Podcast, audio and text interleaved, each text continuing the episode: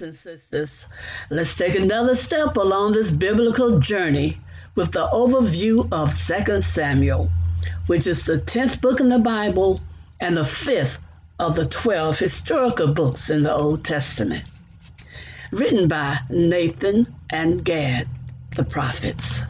When King Saul dies, David is made king by the southern Jewish tribe of Judah. Seven years later, after the death of Saul's son Ishbosheth, king of the northern tribes, David becomes ruler over all Israel. Capturing Jerusalem from the Jebusites, David created a new capital for his unified nation. And God promises David, Your throne will be established forever. Seventh chapter, 16th verse military victories made Israel strong. But when David stays home from battle one spring, he commits adultery with a beautiful neighbor, Bathsheba. Then he has her husband, one of his own soldiers, murdered. The prophet Nathan condemns David with the story of a rich man who steals a poor man's sheep David becomes very angry until Nathan announces that that man is him in chapter 12, verse 7. Chastened or punished, David repents and God forgives his sins, but their consequences will affect David powerfully. The baby that was conceived in this sin dies, and David's family begins to just tear apart. One of David's sons, Amnon, rapes his half sister. And the second son, Absalom, the full brother of the violated girl, kills Amnon in revenge. Now, Absalom then conspires to steal the kingdom from David, causing his father to flee for his life. When Absalom dies in a battle with David's men, David grieves so deeply that he offends his soldiers.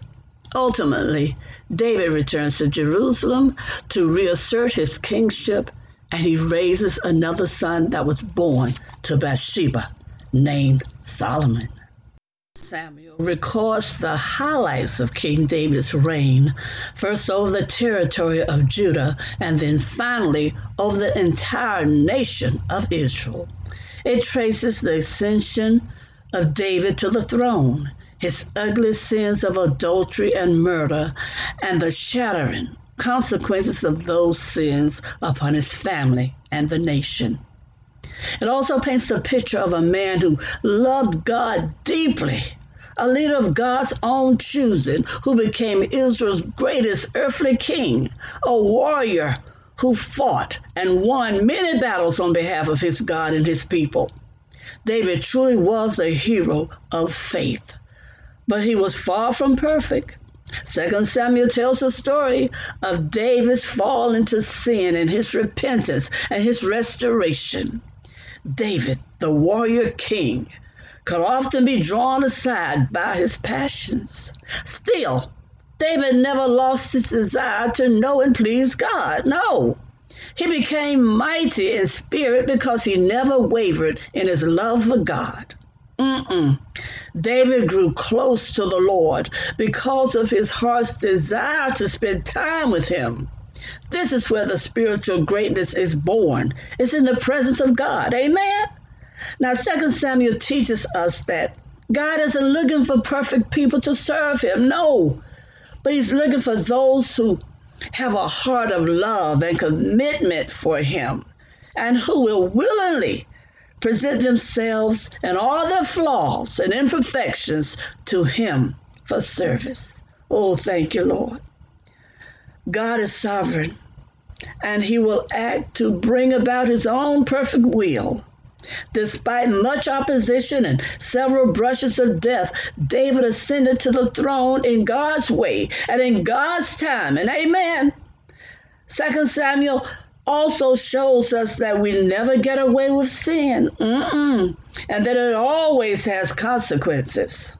And at the same time, we see the Lord stands ready to forgive and to restore those who have drifted in their devotion to Him or fallen into sin.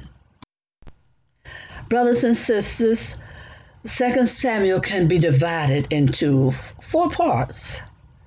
David's ascension to the throne and his early reign in chapters 1 through 9. Next, his great military con- conquests or victories, chapter 10. His falling into sin and the resulting consequences, chapters 11 through 19. And the last years of his reign, chapters 20 through 24 principles that can be denoted while reading the second book of Samuel include but not limited to listening to God is essential to walking with God. Second chapter, first verse. You can never outgive God. Seventh chapter, first through the 17th verses. Last but not least, fight all your battles on your knees and you will win every time. Oh, thank you, Lord. 15th chapter and the 31st verse. This include, but not limited to, David brings the Ark of the Covenant to Jerusalem and embarrasses his wife while dancing joyfully. You can find that in the sixth chapter of 2 Samuel. All right, located in the 11th chapter, David takes Bathsheba, another man's wife. In the 18th chapter, the attempted coup and death of David's son Absalom. A notable verse his attendants asked him, Why are you acting this way? While the child was still alive, you fasted and wept, but now that the child is dead, you get up and eat. He answered, While the child was still alive, I fasted and wept. I thought, Who knows? The Lord may be gracious to me and let the child live. The story of King David highlights the importance of the choices that we make. So it's so important, brothers and sisters, to let our choices be spirit led and pleasing to God. Amen. Until next time, brothers and sisters, I just want to thank you for continuing this biblical journey with me. Know that I, Glenda Mansell, love you, love you, love you, I do. But there's no greater love than the love of God because He loves us best. Amen. So continue to take care of yourself and others. And please don't forget to be a blessing.